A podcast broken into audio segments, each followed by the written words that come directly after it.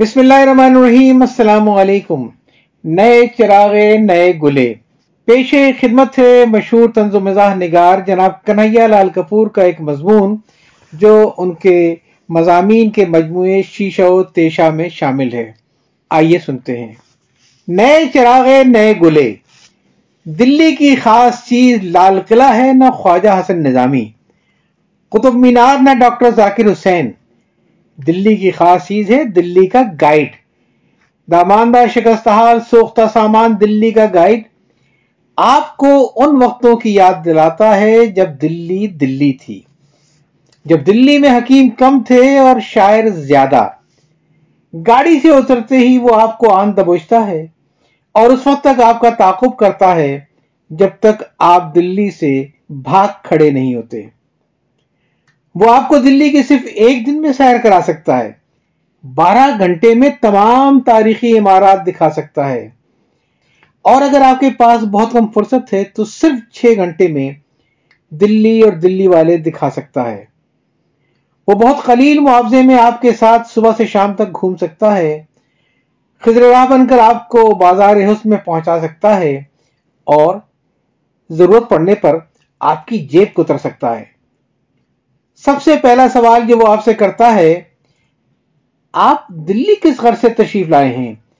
سیر و تفریح کے لیے، محکمہ ریڈیو میں ملازمت کرنے کے لیے، فوج میں بھرتی ہونے کے لیے؟ دلی کا گائیڈ جہاں دیدہ بزرگ ہے، اسے اچھی طرح معلوم ہے کہ سوا ان مقاصد کے، کسی شخص کو دلی میں کوئی کام نہیں۔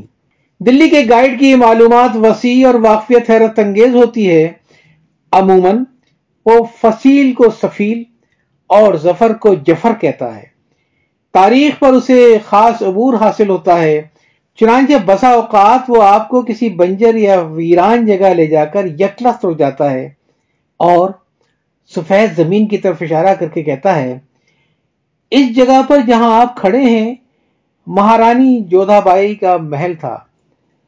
آپ آنکھیں پھاڑ پھاڑ کر چاروں طرف دیکھنے کے بعد کہتے ہیں مجھے تو یہاں دوربین کی مدد سے بھی میلوں تک محل کا کوئی نشان نظر نہیں آتا۔ دلی کا گائیڈ آہ سرد کھینچ کر کہتا ہے، صاحب، چرخ کج رفتار نے اس فلک بوس محل کو خاک میں ملا دیا ہے۔ زمانے کی دسبرت سے اگر کچھ بچا ہے تو یہ اینٹ بچی ہے۔ اس کے قول کے مطابق یہ مہارانی کی خوابگاہ کی اینٹ ہے۔ عموماً دلی کا گائیڈ اپنے کمالات کا مظاہرہ اس وقت کرتا ہے جب آپ کو لال قلعے کی سیر کراتا ہے۔ اس وقت کی فصاحت کا یہ حال ہوتا ہے کہ وہ کہیں اور سنا کرے کوئی۔ یہاں تو نور جہاں کا حمام تھا۔ وہاں فلاں پری پیکل لونڈی کا غسل خانہ تھا۔ اس گڑھے میں ہاتھیوں کی لڑائی ہوا کرتی تھی۔ یہاں ناز بیگم شطرنج کھیلتی تھیں۔ دلی کا گائیڈ مغلوں کے شیر نصب میں حسب ضرورت ترمیم بھی کر سکتا ہے۔ مثلا، یہ جہاں آرا کا مزار ہے جو نور جہاں کی بیٹی تھی، یہ محمد شاہ رنگیلے کی قبر ہے جو فروخ سیر کے بتیجے تھے۔ مختصر یہ کہ دلی کا گائیڈ نہایت دلچسپ آدمی ہے اور دلی کی عظمت کا سب سے بڑا امین۔ جہاں تک حسن کا تعلق ہے، دلی ایک ایسا شہر ہے جہاں بقول غالب کوئی صورت نظر نہیں آتی۔ آمنے سامنے دائیں بائیں۔ جدھر آپ نظر ڈالتے ہیں، آپ کو دبلی پتلی سیاہ فام مخلوق نظر آتی ہے۔ حتیٰ کہ آپ کو غالب کی بے پناہ طنز کی داد دینا پڑتی ہے کہ یہ پری چہرہ لوگ کیسے ہیں۔ اور کبھی تو گھبرا کے آدمی یہ سوچنے لگتا ہے کہ داغ دہلوی نے یہ کہہ کر کے جسے داغ کہتے ہیں، اے بتو، اسی روح سیاہ کا نام ہے۔ بتوں کی واقفیت میں کیا اضافہ کیا؟ کیونکہ روسیاہی جس چیز کا نام ہے، وہ ہر دہلوی کے حصے میں آتی ہے۔ جسمانی لحاظ سے اہل دلی کو دیکھ کر یہ شبہ ہوتا ہے کہ قحط کلکتہ میں نہیں، دلی میں پڑا تھا۔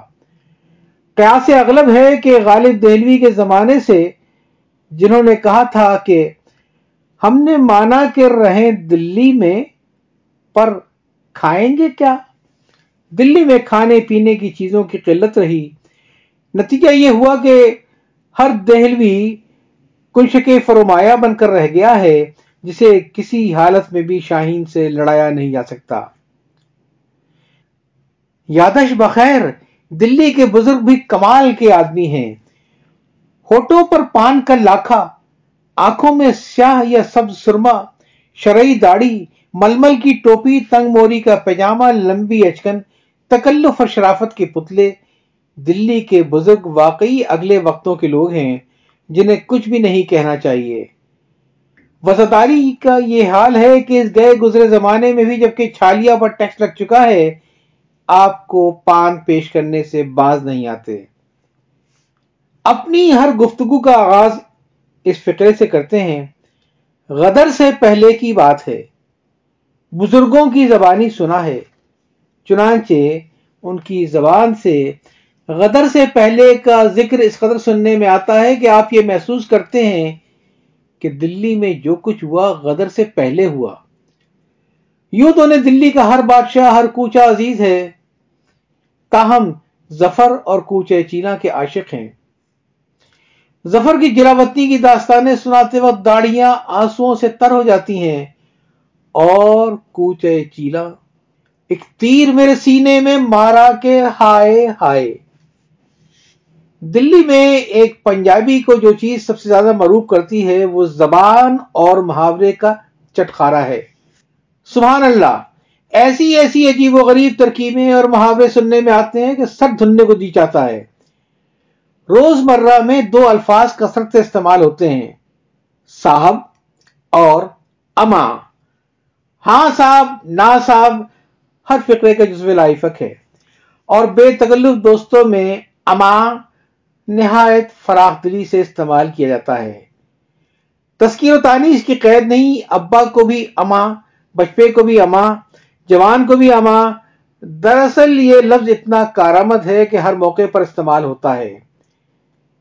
نئے نئے محاورے ایجاد کرنے میں اہل دلی کا کوئی ہم پلہ نہیں۔ جن دنوں میں دلی گیا، یہ دو محاورے بہت مقبول ہو رہے تھے۔ گھسیٹن میں پڑنا اور کھنڈت ڈالنا۔ تقریباً ہر شخص ان محاوروں کو اپنی گفتگو میں استعمال کرنا۔ نہ صرف فخر خیال کرتا تھا، بلکہ فرض بھی۔ چنانچہ، تانگے والے سے لے کر بڑے بڑے اہل قلم تک گھسیٹن میں پڑنے سے ڈرتے تھے۔ خدا جانے گھسیٹن کیا بلا تھی، مگر دلی میں جو بھی تھا، اس سے خوف زدہ نظر آتا تھا۔ ابھی میں کیوں خام خواہ گھسیٹن میں پڑھوں؟ یہ گھسا ہوا نوٹ آپ سے لے کر۔ ایک دکاندار نے مجھ سے کہا، صاحب، ہم تو یہ مکان خرید کر گھسیٹن میں پڑ گئے۔ ایک بزرگ کسی سے فرما رہے تھے، پنواڑن اپنی سہیلی سے کہہ رہی تھی بہن، میں تو اس سے شادی کر کے گھسیٹن میں پڑ گئی۔ یہ محاورہ اتنی بار سنا کہ اشتیاق ہوا کہ اس کا مطلب کسی بزرگ سے دریافت کروں، چنانچہ ایک صاحب قلم کی خدمت میں حاضر ہوا، مگر انہوں نے یہ کہہ کر ٹال دیا، اجی صاحب، آپ کو محاوروں کے مطالب سے کیا لینا دینا؟ آپ خام خواہ کیوں گھسیٹن میں پڑھتے ہیں؟ دلی میں داغ دہلوی کے بعد کوئی شاعر نہیں ہوا۔ اقبال نے سچ کہا تھا کہ آخری شاعر جہاں آباد کا خاموش ہے۔ شورا کے بجائے اب قوالوں اور حکیموں کا دور دورہ ہے۔ تقریباً ہر بازار، ہر کوچہ، ہر گلی میں مسیح الملک حکیم اجمل خان کا ایک آدھ جانشین آپ ضرور موجود پائیں گے۔ دلی کے ارد گرد قبریں اور مقبرے ہیں اور دلی کی چار دیواری کے اندر حکیم۔ دلی کے قوال عام لوگوں سے زیادہ سیافام ہوتے ہیں۔ اور گاتے وقت اس قسم کی مذہقہ خیز شکلیں بناتے ہیں کہ جی چاہتا ہے وہ مرثیہ ہی گا رہے ہوں، ہنستے ہنستے آپ کے پیٹ میں بل پڑ جائیں۔ پرانے وقتوں میں جب کوئی شخص دلی جاتا تو اساتذہ کا کلام تبرک کے طور پر وہاں سے اپنے وطن معلوف لایا کرتا تھا۔ چنانچہ میں نے بھی اسی خیال کے پیش نظر ایک قوال سے درخواست کی کہ ایک آدھ شیر عنایت فرمائے پہلے تو انہوں نے میری التجا کو قابل التفات ہی نہ سمجھا۔ لیکن جب بہت محنت سماجت کی تو انہوں نے مجھے ایک شیر سے، جسے شیر نہیں، دراصل نشتر کہنا چاہیے، مجھے نوازا۔ ملازہ فرمائیے، اجی ہاں ہاں ہاں مجھے دیوانہ کر دیا۔ اجی ہاں ہاں ہاں مجھے بیگانہ کر دیا۔ آپ بھی اس شعر سے لطف اٹھائیے اور حضرت جمن کی قوالی کے حق میں دعائیں خیر کیجیے، جو داغ دہلوی کے بعد دلی کے سب سے بڑے شاعر ہیں۔ خدا آباد رکھے دلی کو کہ لکھنؤ کی طرح پھر غنیمت ہے۔ کوئی اچھی صورت نظر نہ آئے تو کیا مذائقہ۔ کوئی نہ کوئی اچھی قبر تو نظر آ ہی جاتی ہے۔ دلی اجڑا دیار ہے، نہ رشک صد گلزار دلی ایک مقبرہ ہے بسی تو عریض۔ پڑی ہیں آنکھیں جو پہلے جگہ تھی نرگس کی۔ خبر نہیں اسے کھا گئی نظر کس کی۔ یا چاہتا ہوں اللہ حافظ۔